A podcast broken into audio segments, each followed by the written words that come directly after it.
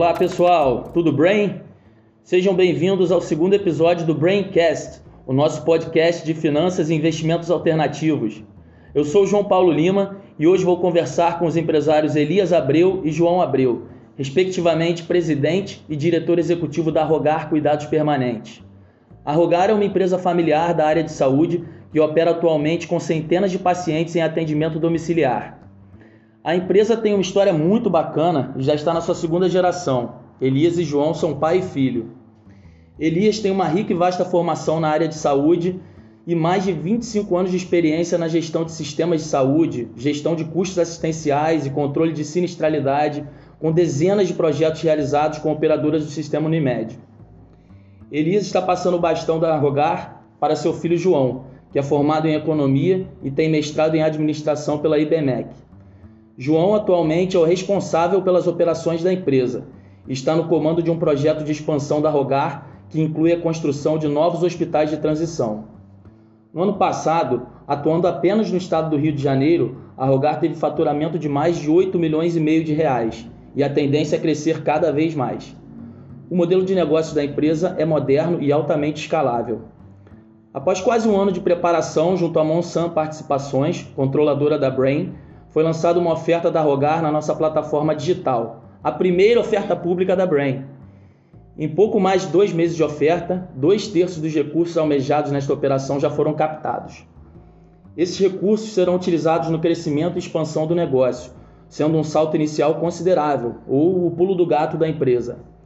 Eu vou conversar aqui com o João e o Elias sobre como é ser uma empresa familiar em crescimento, divisão de tarefas e funções, sobre a relação empresários e investidores, vida societária e, é claro, investimentos alternativos. Então, sem mais, sem mais delongas, vamos lá. E aí, Elias, e aí, João, tudo certo? Sejam bem-vindos mais uma vez ao nosso escritório e ao Braincast.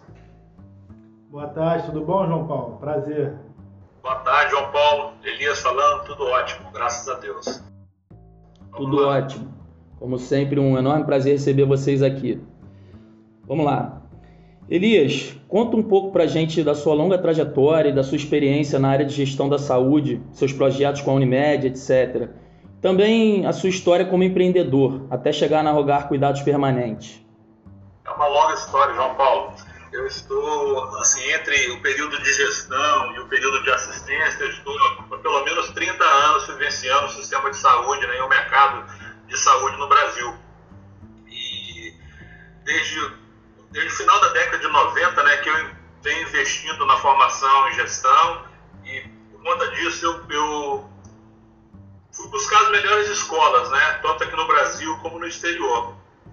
Ah, em 99 eu passei pela John Hopkins, fui estudar o modelo de, de, de home care, e lá naquela final da década de 90 eu já tive insight que pela frente nós teríamos um, um, um, outro modelo de negócio que seria interessante também de, de adaptar ao nosso modelo, que era o, o hospital de transição. Há quase 20 anos que eu venho trabalhando já com o sistema Unimed em todo o Brasil. É, eu comecei essa a trajetória como empreendedor muito novo, né? Em 95 nós montamos uma empresa provedora de serviços para as empresas de home care no Brasil. Em 2012, 2002, né, após o período de estudo que eu tive na John Hopkins nos Estados Unidos, a gente concebeu a primeira unidade hospitalar de longa permanência. E essa unidade de 2010 foi vendida né, para um grupo de investidores. O Hogar é, é, já é um, um, pensamento um pouco mais recente, mais recente né, que eu concebi como um modelo de negócio que vem, vem sendo tocando, vem sendo tocado né, e executado pelo João. Eu decidi falar um pouco mais sobre o Hogar. Certo, muito legal, Elias. É, é, eu acho muito interessante o fato da, da Rogar ser uma empresa familiar, né? Já está indo para a segunda geração. E como você falou, a sua vida como empreendedor começou cedo, assim como a do João, do João, né? Já é uma grande semelhança aí que a gente vê. Então o João pode falar um pouco mais aí sobre a Rogar mas antes disso, o Elias, eu queria só saber com você como é que é essa sensação de passar o bastão e a responsabilidade operacional da empresa, da Rogar, para o seu filho João. Conta um pouco sobre isso aí para gente. João Paulo, é uma sensação de dever cumprido, sabe? É, eu, por necessidade médica da minha esposa, tive que. Nós, nós tivemos que mudar para São Paulo e, por conta disso, o João já vem sendo preparado né, para tocar o Hogar já há algum tempo. Ele começou acompanhando, ele entrou, na realidade, na empresa como estagiário já há algum tempo, né, e ele é bastante ligeiro, né, eu posso falar isso com muito orgulho, o João é bastante ligeiro, consegue perceber as coisas muito rapidamente, é, conseguiu e consegue perceber as coisas muito rapidamente, isso é uma característica boa dele, né? Então, assim, eu fico muito tranquilo de poder estar tá passando esse bastão para o João, sabendo que, que, vai, que ele vai dar continuidade ao projeto e vai conseguir tocar adiante com brilhantismo. Perfeito, maravilha. Orgulho de pai, né? Sim, com certeza. Muito bom. Então é isso aí, João. É, como é que é o seu sentimento e a sua expectativa assumindo a empresa fundada pelo seu pai? Ah, eu acho muito bacana, né, cara? O meu pai tem uma história brilhante aí, é, vindo de uma família humilde, sexto filho de, da, da minha avó, assim, uma, pai dele, meu avô, morreu, ele era muito novo, então, assim, não conquistou as coisas do zero praticamente, e me botou em uma situação bem mais tranquila e a sensação que eu tenho é que, no mínimo, é esse que é o caminho que eu tenho que, que trilhar aí para os meus filhos. Então, é, é daqui para frente, é daqui para cima. Só melhorar a empresa cada dia mais e, e ajudar ele a tocar esse sonho dele que a gente está colocando para frente. Maravilha. E aprofunda um pouco mais, fala um pouco mais sobre a Rogar aí, sobre as operações da empresa, enfim. Então, como ele estava passando, a, lá desde 90 e então, desde 90 e tantos, ele entrando nesse mundo empreendedor. É, em 2002 teve a primeira unidade de longa permanência, mas sempre com a visão de dois, duas questões distintas. Ele sempre pensava no, no modelo de gerenciamento do paciente crônico, mas ele botava em duas etapas e que não, é, é, talvez não conversasse tão integralmente quanto a gente vem implantando hoje, que é a situação do hospital de longa permanência e da, da atenção domiciliar. Hoje a gente tenta trazer uma, uma, um oceano azul para esse modelo de gerenciamento do paciente crônico, não, não mais competindo com hospitais de longa permanência ou com, com é, empresas de atenção domiciliar. Hoje a gente é, a nossa competição é por valor para o paciente crônico. Então a gente tenta sempre buscar o melhor para o paciente no menor custo possível para a operadora, que é quem paga a nossa conta. Então a gente mudou essa competição é, é, dos nossos concorrentes. A gente, é, como na estratégia Oceano Azul, a gente está botando para um outro caminho a empresa. A gente já vem, assim, o, esse modelo já vem pelo meu pai, passando da dissertação de mestrado, tese de doutorado, agora a minha dissertação de mestrado, sempre aprimorando o modelo de gerenciamento do paciente crônico, principalmente nas cooperativas médicas que são as Unimedes, que meu pai teve muito acesso durante esses mais de 25 anos de, de trabalho no sistema. De norte a sul do Brasil, ele já trabalhou é, apenas em um, um estado que eu nunca me lembro qual é. Depois ele pode falar melhor para a gente também qual é esse estado. Mas então, há cinco anos já, a gente vem trabalhando nesse modelo integrado de gerenciamento ao paciente crônico e esse foi um dos motivos que é, é, eu vou deixar esse, não vou dar muito spoiler não para a gente contar um pouquinho mais para o final do, do, do modelo de crescimento nosso.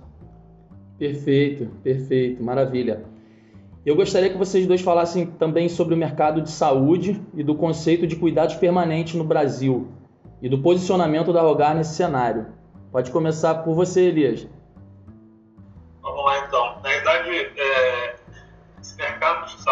Sistema de saúde como um todo passa por mudanças assim desafiadoras. Tá? Já vem algum tempo atravessando grandes mudanças, né? Que eu acredito, sinceramente, que com a Covid, até recentemente eu estava falando isso num, num, num evento digital que eu participava, né, como debatedor, eu acredito sinceramente que a Covid vai acelerar esse processo de transformação que já vem em curso, já, como eu venho dizendo, há algum tempo.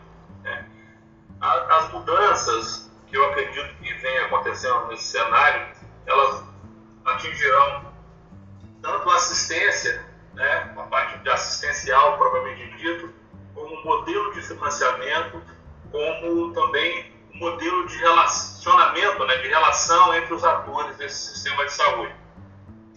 Eu acredito que a assistência à saúde né, ela passa a priorizar a jornada de cuidado do paciente, não apenas o evento.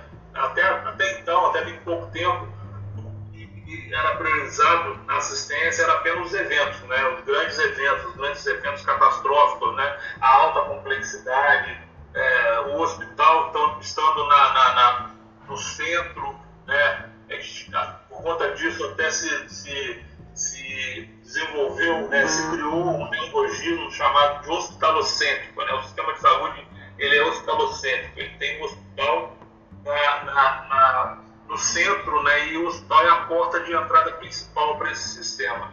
Mas uh, de, um, de, um, de uns últimos meses, sobretudo, né, vou colocar aí uns dois anos para cá, uh, passa a ser priorizado a jornada de cuidados né, e não apenas o evento hospitalar. Né? Então, o, o, o paciente passa a ter uma preocupação com o cuidado maior. por conta disso, o, o, o nosso modelo né, de gestão do cuidado do paciente crônico ele passa a ter uma importância tremenda nesse cenário. É, a gente é, cuida do paciente não só é, é, é focado no evento hospitalar ou no pós-hospitalar, a gente cria uma jornada de cuidado do paciente. Então essa é a mudança que eu acredito que acontecerá na parte da assistência. Quanto ao financiamento e quanto à relação, as relações, né, também passarão por, por mudanças, por transformações importantes, né, que priorizarão, sobretudo, a competência dos prestadores de serviço. E, e os prestadores de serviço nesse cenário, né, eles vão ter que buscar parcerias estratégicas com os financiadores e os, os prestadores. Na verdade, vai ser uma relação simbiótica entre o prestador e o financiador, e não mais uma relação de, de, de predador, né? aquela relação que o, que o prestador acabava matando né? o, seu, o, seu, o seu hospedeiro, né? o seu financiador. É isso que eu acredito que vem acontecer, que vai acontecer de agora para diante. E eu acredito sinceramente que a Covid está, já está acelerando, funcionando como gatilho para essas mudanças, para acelerar esse processo de mudança, eu diria. Certo, que bom, que bom. Algo a acrescentar aí nesse contexto, João? Bom, fazendo um breve resumo e dando uma complementada com alguns exemplos do que meu pai acabou de passar, hoje a lógica de enfrentamento da saúde que a gente vê no mercado é uma lógica episódica e reativa, ou seja, o, como que é o, o, o paciente chega no sistema de saúde hoje? Ninguém está olhando aquele paciente ele teve, por exemplo, uma infecção urinária. Nessa infecção urinária, ele foi ao hospital, no pronto-socorro, no pronto-atendimento, passou lá é, é, pelo, pela internação de mais complexidade, é, talvez não esse exemplo é, é, específico, mas o hospital ele passa pelo CTI, pela UTI, pelo diagnóstico de alto custo e depois é cuspido pelo sistema, porque deixou de gerar faturamento para o prestador de serviço. É, essa lógica reativa episódica, ela só serve para as condições agudas da saúde. As condições crônicas, que vem crescendo muito com a transição demográfica que o país vem, é, vive, é, que até 2030 já vai se tornar uma população idosa, até 2050 o dobro do número de jovens vai representar o número de idosos. Então, assim, com, com esse envelhecimento da população, vem trazendo uma transição epidemiológica, que vem aumentando as condições crônicas em relação às condições agudas, ou seja, a gente vai ter mais condições crônicas do que agudas. E a lógica de enfrentamento da condição crônica é uma lógica de enfrentamento proativa e ao longo do tempo, não reativa e episódica. Portanto, é, é, a gente tem que. Os cuidados permanentes nascem daí. A gente é uma empresa de cuidados para o paciente crônico, de atenção ao paciente crônico. O paciente crônico não é aquele cara que no episódio a gente tem que reagir. Isso daí serve para uma, uma complicação é, do quadro do paciente ou para uma, por exemplo, um traumatismo. O cara tem que chegar lá e tem que ser é, resolvido. É, não na lógica de, de paciente crônico. Hoje, com, é, é, dando mais um exemplo do que meu pai estava passando, da, do financiamento da saúde. Essa mesma vovozinha que chega lá para fazer a infecção urinária no hospital, ela ia custar 7 mil reais para o financiamento. É, se ela, por um descuido do hospital, faz uma queda, ela tem uma, uma piora do quadro dela, concorda? Ela teve, agora ela vai ter que fazer uma neurocirurgia, por exemplo, e uma cirurgia de fratura de fêmur. Essa, essa conta de 7 mil reais vai subir para 300 mil reais. Se subir para 300 mil reais, o, o hospital ele tem uma bonificação ou uma penalização? Ele é bonificado, ele aumentou o faturamento dele. Só que ele foi bonificado por um erro dele, ou seja, ele foi ineficiente e foi bonificado.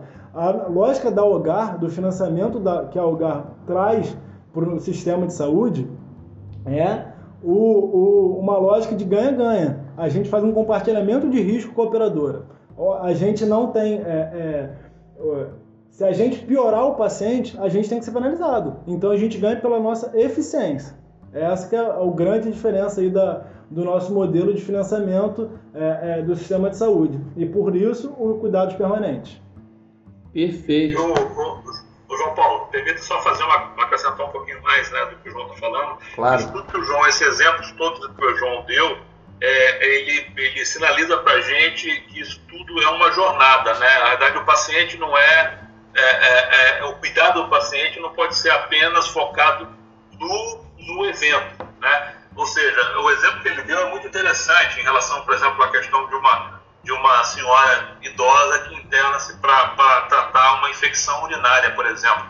Né? Se você foca apenas no evento né, e, e, não na, na, na, jornada de cuidado, esse paciente que, que foi ao hospital para tratar uma infecção, que é um evento de baixíssima complexidade, uma infecção urinária, né, que é um evento de baixíssima complexidade, se o prestador de serviço não é eficiente, se ele não prioriza a, a, a, a performance, né, o, e, o, e o desfecho como, como o fator principal na assistência, né, ele passa a ser, é, é, pela ineficiência dele, acaba sendo bonificado né, e não penalizado. Então é, é, um, é, uma, é, uma, é uma, uma visão que, que a gente traz, né, que o mercado necessita e que a gente já vem discutindo isso há muito tempo com os nossos, com os nossos parceiros, né, que o OGA ele não, não apenas olha para o pro, pro doente como uma conta médica, ele olha como paciente, né, como alguém que precisa, que requer de cuidados e que para isso a gente precisa é, é, é, é estabelecer uma jornada de cuidado para ele, um contínuo de cuidado para ele ao longo do tempo, e não apenas olhar para aquele evento específico. Ah, hoje ele é uma ferida, ah, hoje ele é uma infecção respiratória, hoje ele é uma infecção urinária. Não, a gente olha para o contínuo de cuidado e procura enxergar esse paciente ao longo do tempo, né? o que, que, pode acontecer com ele ao longo do tempo. Então, em função disso, a gente já faz todo um projeto terapêutico que busca é, é, é planejar a assistência desse paciente ao longo do tempo, e não apenas no hoje, no agora. Sim, e só complementando ainda mais o, o que meu pai brilhantemente acrescentou, é, a situação hoje de, desses pacientes, ele só, a gente, se a gente traçar uma curva de custos ao longo do tempo, a gente vai ver que o paciente lá, ele gasta na pediatria, depois ele fica o restante inteiro da vida sem gastar quase nada do sistema, depois ele começa a subir a curva de custo, chega no pico e com é, é, ele vai vem a, a, óbito, ele vai acabar com o custo também. Mas se a gente começa a pensar que essa é a curva de custo ao longo da vida, a gente tem que se preocupar, a gente traçando é, pre, prevenção e promoção de saúde, gerenciamento de caso, de, de doença e depois gerenciamento de caso, Hoje, só estamos se preocupando com o gerenciamento do caso, aquele caso específico da infecção urinária, por exemplo. Só que a gente já podia ter controlado isso durante a vida dela, durante, durante é, é, o dia a dia dela. A gente tem como fazer, no caso da, da, da infecção urinária, tá vendo se está com uma retenção é, é urinária, se está fazendo uma troca é, ruim da fralda, a gente sabe o que, que pode prever, fazer um prognóstico daquele paciente para não deixar ele agudizar a situação crônica dele. Então, se a gente já faz na prevenção e na promoção uma avaliação de risco, e porque a gente sabe que o tabagismo pode é, gerar uma condição crônica, o, o é, é, a falta de atividade física, a má alimentação, tudo isso, se a gente começa a fazer a prevenção, a prevenção e a promoção, se a gente está tratando do gerenciamento da doença daquele paciente, pra, a gente consegue minimizar muito o gerenciamento do caso. Então, assim, é, é, é muito bacana a gente continua, conseguir analisar o paciente crônico como essa lógica proativa e ao longo do tempo para esse tratamento. Muito bom. Isso e... que o João acabou de falar, o João Paulo, a gente chama no nosso modelo de gestão integrada em saúde. Tá certo? A gente acompanha o paciente, olhando para o paciente para toda a, a, trajetória de cuidados dele ao longo da vida. Então, ou seja, aquele paciente, aquele jovem, é, geralmente o que ele falou em relação à curva de custo, né? O paciente gasta na primeira infância, enquanto os pais, né, a mãe sobretudo, os avós, levam esse paciente lá no pediatra, mas depois ele entra na adolescência e praticamente não tem mais eventos né, é, é, é, que necessitem uma, uma, visita mais frequente ao médico. Né? Só que nesse período, se ele não, se a família e se a pessoa né, não preocupa, nos preocupa com, com, com a saúde, né, ele acaba se alimentando inadequadamente, não fazendo atividade física, e isso gera obesidade, né, gera hipertensão, que gera uma série de outras consequências que lá na frente esse paciente vai começar já na sua idade é, é, produtiva, né, já dentro da empresa, já trabalhando, ele acaba jogando lá o seu futebol e torcendo o joelho, tendo uma lesão de menisco, né, e o sistema de saúde é incapaz de perceber que aquele, que aquele menisco que se rompeu está relacionado com obesidade. E se ele não tratar essa obesidade, se ele não fizer um ajuste na alimentação, uma atividade física, ele vai mais na frente ter uma hipertensão, ter uma doença renal, ter uma doença cardíaca e ter uma série de outras consequências que ele vai chegar lá no pico da, da, da, de gasto, né? já não mais podendo ser tratado com as suas próprias pernas, né? sendo levado a, ao serviço de saúde com as suas próprias pernas e acaba se tornando um paciente, às vezes, muitas vezes, de home care, dependendo de cuidados de outras pessoas e que outros administrem os cuidados de saúde. Né? Então, tudo que a gente não deseja, né? se a gente pode ter uma, uma lógica de gestão integrada, né, o paciente pode ser o protagonista do seu cuidado e não mais dependendo que outros façam aquilo por ele. Perfeito. É, até eu que não sou especialista em saúde, mas conheço o Algar aqui da operação com a Brain, me aprofundei, pesquisei bastante sobre a empresa. Eu fico maravilhado com esse conceito, porque ainda mais dentro desse contexto que a gente vive hoje em dia, como, como o João falou, de, de transição demográfica, né? a população ficando mais idosa, tem que ter esse, esse cuidado a mais. Né? Por isso que essa visão mesmo de saúde integrada e cuidados permanentes. Né? Por isso que é Hogar Cuidados Permanentes, não só assim episódico. Né? Muito bom, maravilha. É... Eu queria também acrescentar aqui, agora eu queria saber do João. Queria que você contasse para os nossos ouvintes sobre o projeto de expansão da Hogar, né, que inclui a construção de novos hospitais de transição. Como está aí a expectativa para essa empreitada? Bom, isso daí é muito bacana, que foi até no, no... desde quando eu entrei na empresa, eu já tinha essa, essa perspectiva de como vamos fazer isso daqui crescer. Recém-formado em economia, já pensando em cursar mestrado em administração de empresas. É, a gente é, batendo essa bola com meu pai, como que tá lá, como que, como que é o sistema Unimed, ele sempre muito engajado no sistema Unimed, estava viajando muito, já estava começando a passar esse bastão para mim e eu comecei a estudar a fundo o mercado, o, o, principalmente o mercado das cooperativas médicas, que tem toda uma facilidade de, de tomada de decisão, porque é numa região mais restrita, não é uma situação, por exemplo, de uma seguradora que você tem que fazer na Central Nacional para depois descer para para tomadores de decisões locais, então tem toda uma burocracia. Então, assim, é, juntando tanto esse know-how do meu pai, esse conhecimento muito grande que ele tem nesse networking dele mesmo, de com o sistema Unimed, é, uma parceria muito firme que ele construiu ao longo desses anos, e também essa facilidade de, dos tomadores de decisão serem locais, a gente focou nesse nicho das cooperativas médicas Unimed. É, então, por isso, a gente tem é, esse principal parceiro como a Unimed.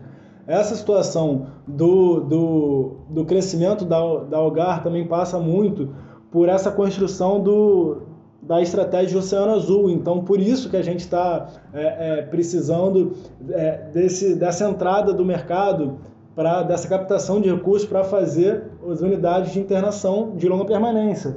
Por isso que a gente é, é, partiu de uma conversa muito embrionária, é, eu voltando com o Gabriel, um dos sócios da Monsanto, é, para Niterói, nós dois mora, moramos em Niterói, a gente voltando do mestrado no, no IBMEC para cá, a gente começou essa conversa, é, foi, foi se aproximando e, e ele viu uma, uma perspectiva bacana da empresa e me ajudou também muito a, a, formular esse, esse modelo. Foi uma relação muito bacana que a gente construiu.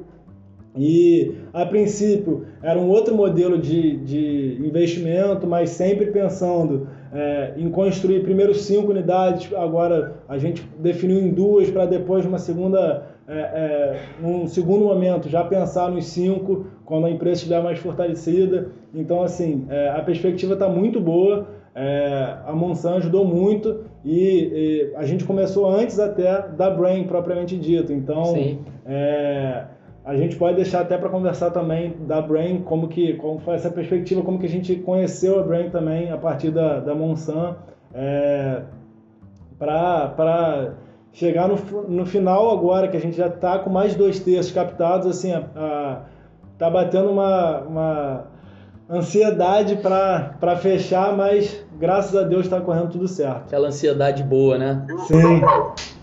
Complementando um pouquinho o que o João está falando, claro. eu, eu enxergo essa parceria com a Brain como, já usando assim, já a nossa linguagem, né, enquanto, enquanto sistema de saúde, né, eu vejo isso como uma, como uma musculação, né, como um exercício. Né, a gente está tá se fortalecendo, está pegando corpo né, com esse investimento da, da, da, que agora a gente conseguiu através da Brain, para preparar a empresa, para que a empresa possa ganhar pouco mais de corpo e mais musculatura para que a gente possa, no futuro próximo, se Deus quiser, a gente fazer uma captação maior em um outro modelo, né, junto com o pessoal da Monsanto, né, quem sabe até com a Brain, né, mas para isso precisa que, a gente ainda esteja dentro do... do, do, do, do, limite. Do, é, exatamente, do, do, do enquadre, né, que a, a, que a que, a, que, a, que, a que é exigido né, pela regulação né, financeira, né, talvez a gente já não esteja mais enquadrado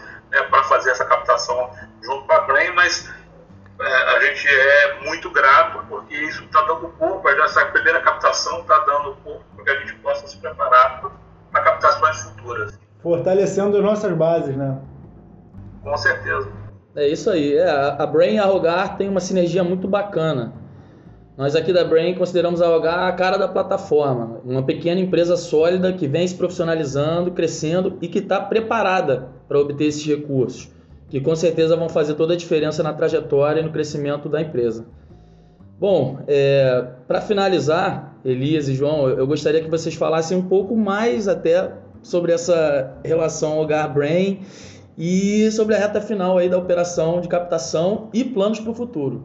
Exatamente. É, como eu estava falando, a gente tinha pensado, é, quando eu estava conversando com o Gabriel, uma outra forma de captação, só que é, essa oportunidade da Brain foi maravilhosa, porque era exatamente o que a gente precisava é, é, para crescer de maneira segura, de maneira confortável, que a gente tivesse é, o, o, a ajuda necessária com o tamanho necessário para a gente não né, nem dar um passo maior, nem um passo menor do que a nossa perna. É, assim, então a gente é, é, tem a certeza de que essa consolidação da Brain, essa preparação, assim, o sarrafo foi colocado lá em cima para a gente colocar todas as documentações, tudo certo, muito bem estruturado. Isso só ajudou ainda mais a gente a fortalecer, como eu estava falando, as nossas bases. Então, assim, é, essa parceria da Algar com a Brain foi fantástica, eu achei muito, muito frutífera para pro, a empresa. Eu vejo essa percepção de todos os meus gerentes lá também,